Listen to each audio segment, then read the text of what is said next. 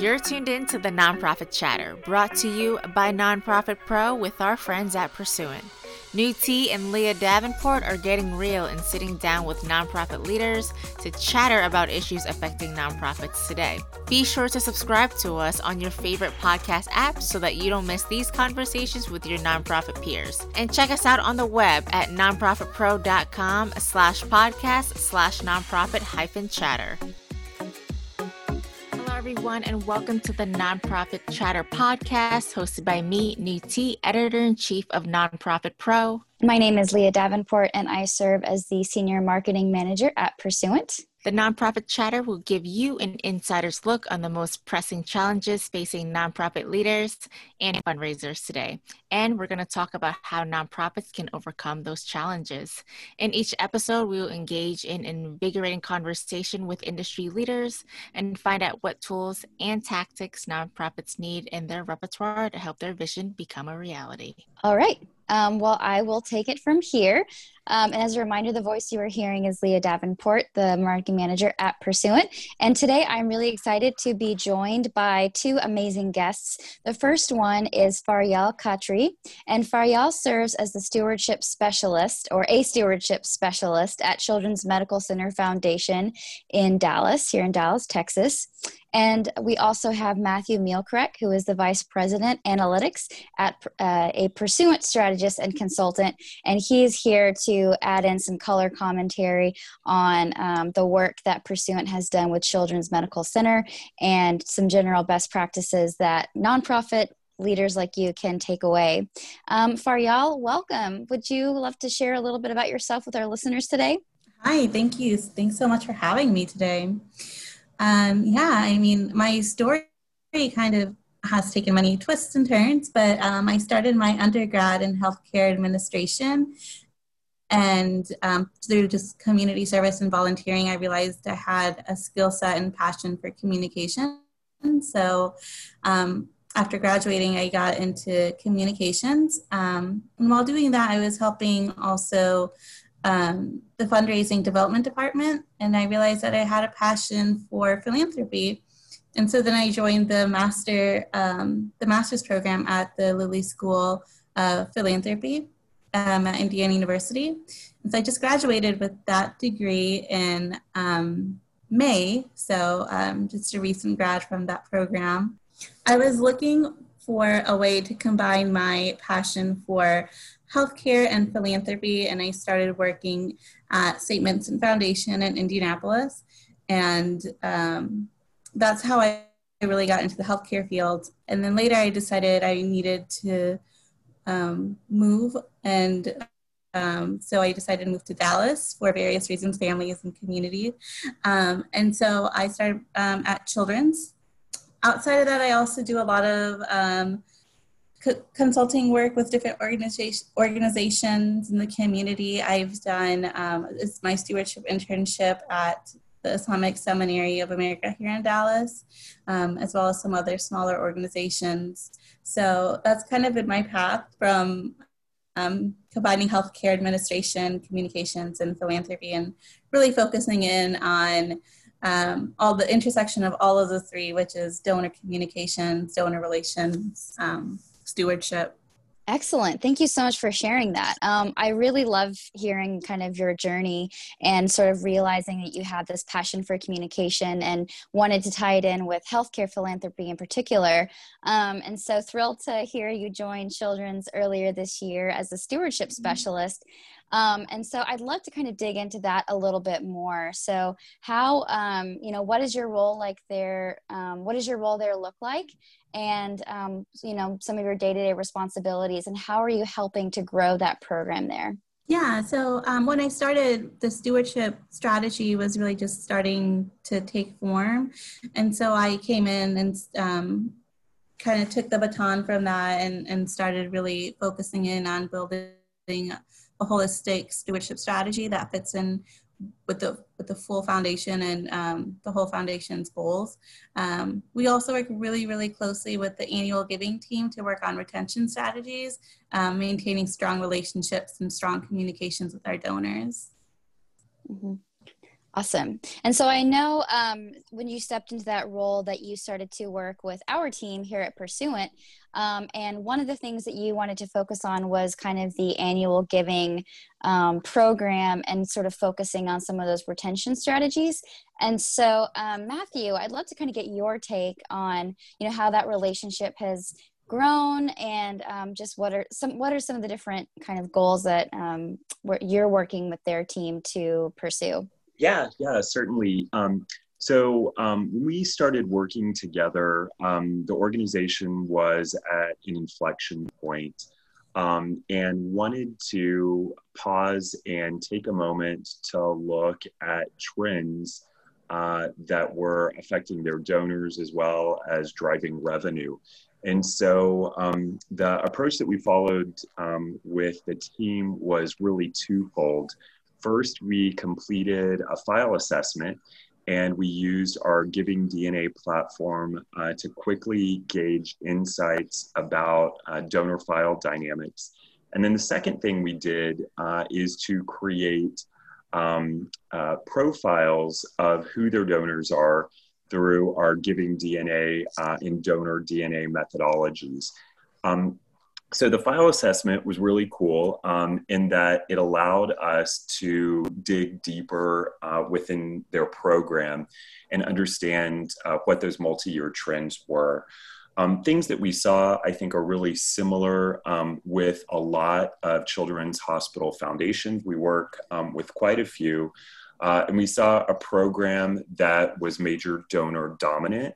So um, the majority of revenue driven um, from, you know, typically a, a small number of donors. Um, but at the same time, we also found um, that major donors are, are created um, from a pipeline of an annual giving program. So, certainly some dependencies there from a mass market program uh, to the majority of revenue, uh, creating uh, that pipeline for major donors. The other thing we saw um, within the children's program is that they had bucked the trend of typically declining acquisition and had done uh, a really good job of acquiring new names at the individual donor level um, for the past few years. However, um, the challenge was that retention of new names is typically and inherently uh, pretty low, um, and it was uh, for children's as well. Um, so the outcome really of that analysis that we reached together and sort of the conclusion uh, that we reached together um, is that donor loyalty certainly needed to be a priority and that um, more fundamentally, if we understood um, why individuals were giving to us in the first place, that we could drive greater connection uh, and greater value um, within their program. And so uh, that's exactly what we did um, with the second phase of uh, use of our Giving DNA platform. Uh, ultimately, we're able to explore and segment their donor file uh, to create really distinct experiences for uh, the unique audiences uh, based on the reason for their support and the reason that they want to give to children's health. Mm. Thank you so much, Matthew. You know, something that stood out to me about what you shared has to do with this idea that, you know, each person who is giving to your organization, whether they're no matter what giving level that they're at, whether it's at the major donor level or the annual giving level, has specific motivations and reasons that they give to you. And so I think that's so powerful to tap into those unique kind of identifiers and profiles of how someone relates to your organization because it can really help um, with you know driving those retention numbers because as we say all the time here at pursuant like it costs less to retain someone than it does to acquire a new one. Um, yeah. so hearing that you're digging into those those kind of insights is really encouraging. Leah um, i'll give you um, a couple examples of that um, that's that's pretty cool. Um, so again sort of speaking generally uh, to, to children's hospitals uh, in many cases, there are a lot of grateful families. So they have um, walked through the doors of the hospital uh, their child's life uh, may have been saved, or maybe um, you know uh, simply went in for a flu shot and um, you know were treated with exceptional care, uh, and that family wants to give back. Uh, there are a lot of other folks that aren't quite yet donors, but who are simply supporters. And so, what that means is they might be volunteers, they might have been uh, dragged to an event with a friend, they may have gone to uh, a gala and sat at a table but never made a gift. Um, and then we have um, folks that I would say even have a further connection. They might just give because they live in a community where there is um, a children's hospital that uh, the donor feels like um, is a community asset or is their responsibility. Um, but that donor may not have uh, kids at all uh, or may have um, you know um, kids that um, uh, moved out of the home 20 or 30 years ago. So what we find often, um, and this circles back uh, to Faryal, I think, is that um, we often find that many organizations are speaking to, to donors with a singular voice uh, or with the same message out of um, you know simplicity or necessity. But in reality, what this research can show us uh, and did show us for children's health uh, are some of those nuances within the file. And ultimately, it allowed us to identify uh, some distinct audiences and then to even describe them um, not only by demographics, so their age, uh, their affluence, their incomes, and, and typically where they live, but also to align more closely to those motivations. And so, if we know those things, for instance, I give because I believe that um, the hospital is a community asset. Uh, if I know those things, then we can craft messages that appeal to that audience uh, the best. Yeah, I just wanted to um, emphasize how important strategic, um, strategic segmentation is to the stewardship strategy. Um, I think that that's super important in order for us to have really personalized stewardship strategies for them, as well as on the annual giving side retention. Whenever you speak to a donor, you're not, it's, they don't feel like they're one in a million donors, but they really feel like you're talking to them. And so I think strategic segmentation is a key um, for for a really successful strategy for retention as well as stewardship for sure and i'm sure for you Faryal that definitely fulfills a lot of your passion around good communication and making sure that um, mm-hmm. as you're able to sort of break people down into really specific segments that you can write um, you can m- message to them in ways that's going to be highly relevant um, i'd love to uh, shift the conversation a little bit to um, the fact that we still six months in are living in a pandemic and trying to operate our businesses and nonprofits in this environment. So i would love to hear from you how has children's medical center foundation been um, performing in, in, our kind of current climate? Yeah initially we had and we still do uh, you know such a really amazing and inspiring community outpouring of support for our uh, caregivers um, you know, we've had a lot of um, donations of masks and food and other PPE. Um, and so that's been just been really inspiring to see the community coming together to support um, support each other as supporting our caregivers as well, supporting us. And so that's been really inspiring. Um, and then also our events, a lot of our events had to go virtual.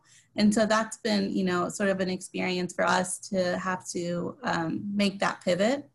But we've been really grateful to have such great support from our community and from our donors and our supporters um, to, to have really successful virtual events. Um, for example, one of our key events, the Red Balloon Run and Ride, um, that was a um, you know that was scheduled like um, earlier in the spring um, and we had to make that into a virtual event um, but with the help of the community and our amazing supporters that was really successful. I'd add um, you know what's really interesting um, we work uh, with uh, in touch quite a few organizations um, that uh, were in a, a similar situation um, in particular, where events served as a primary acquisition source for um, those organizations throughout the year. Uh, and so many of those organizations that we're working with now don't have those new donors that they expected, that influx, um, you know, every uh, April um, that they might have received from events. Um, so that leaves a gap uh, just in terms of bodies flowing through the organization, uh, as well as the revenue that those new donors provided. Um, I would add, sort of in COVID times, um, some of the discussions we're having with Children's Health as well as other organizations is uh, okay, so we don't have the the new bodies flowing through that steady stream uh, like we typically did. Um, how can we engage those who we already know? Uh, and so I love the the um, role that communication and stewardship plays in those regards uh, it's almost uh, you know um, treasuring uh, the folks that are already on our file and ensuring that they know their importance and you know their value uh, when we don't have the influx of new names uh, that that we typically rely on. Mm.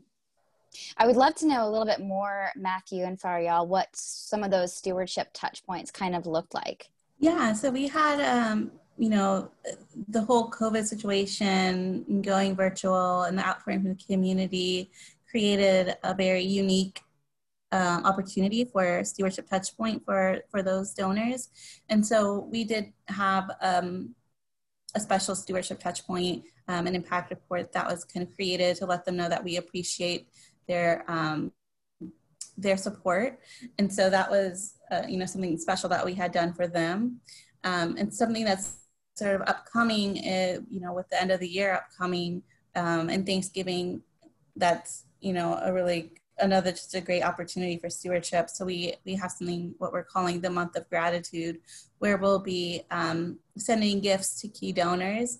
And so I think right now, not just at Children's, but I think just you know speaking in general terms, I think right now is a really great opportunity for stewardship and just um, sharing your appreciation for for your donors right now um, and, and really fostering that relationship um, and i think that's going to be really crucial as the end of year comes up. So taking this opportunity to be able to um, nurture the stewardship right now um, in order to be able to um, hopefully make those end of year asks um, that are also upcoming. So i think there's you know just you know a lot of unique opportunities to um, have touch points in the forms of impact reports, or they could be gifts, or various other um, opportunities like that. Speaking of the future, um, Matthew, do you have anything to add to some of the points that Faryal just shared? Yeah, um, I think that sort of looking ahead, um, you talked a little bit uh, about COVID donors, and um, you know certainly uh, thinking about many of the events of um, 2020. Uh, the work that we're doing together um, is going to continue to explore uh, how to engage and improve the experience uh, of donors who are giving to Children's Health. So uh, I'm looking forward to that work. Um, specifically, together we'll be doing um, some virtual experience design workshopping where we're able um, to take uh, a lot of the touch points that um, Faryal and team have identified um, for the current experience and then thinking of the, the new normal um, and the touch points that individuals have with the organization, what they expect. Um, we're in discussion on uh, how to improve those and how to enhance those, um, and ultimately to circle back to the fundamental question of how can we um, strengthen our connection and drive retention. So uh, I look forward to continued discussion um, and work uh, with the team at Children's Health uh, to determine how we can hone in, uh, refine, uh, and strengthen uh, those relationships. All right, I've got sort of one final question for you, Faryal, and that is, you know, you are sitting kind of in this new role of um, building up and advancing this new stewardship team at your organization. And I'd love to know if you've got any tips for others like you who are in similar positions at their nonprofits. Yeah, um, I think my advice would be to take a moment and step back and evaluate everything from an aerial point of view. Um, and then look at the data, do a deep, deep dive into the data and let your strategy be data driven because I think that's, that's what's really important. And, um, you know, if you're not able to do a full strategic segmentation, um, at least do an analysis of the data so that you can kind of see um, different trends and so that way that so that way your strategy for retention or stewardship or just you know general fundraising strategy is data driven yeah, I love that because I think sometimes in our roles we can be a little bit scared to say, hey, let's sit back and actually ask some questions and not just make assumptions about what we have, you know, observed in the past. And let's actually let the data kind of help drive that decision making. Mm-hmm. That way we're not just doing the same the same old same old because it's what feels comfortable and familiar. Mm-hmm, right, exactly. Mm-hmm. Yep. I love that. Um, and, uh, you know, again, uh, events of 2020 have caused everyone um, to pause uh, and take an opportunity to evaluate their programs. And I love for y'all that, um, you know, that you guys are so data driven, leaning on data to tell the story, identify uh, opportunities and next steps. Uh, and I'd say that that um, is certainly the journey that, that we're on together. Um, and and the recommendation that I would have uh, for organizations who uh, are working to determine uh, where to direct scarce resources uh, and have uh, the greatest impact. Awesome. Well, Faryal, Matthew, thank you so much for your time today, and I look forward to sharing this conversation with our listeners. Thank yeah. you, Leah. All right. Um, Faryal, Matthew, thank you again. It's been an absolute pleasure having you on. It's been such a invigorating conversation. Um, and yeah, thanks for joining us and sharing your insights with us and our audience on the Nonprofit Chatter. So, on behalf of Nonprofit Pro and Pursuant, thank you so much for joining us. Have a great day.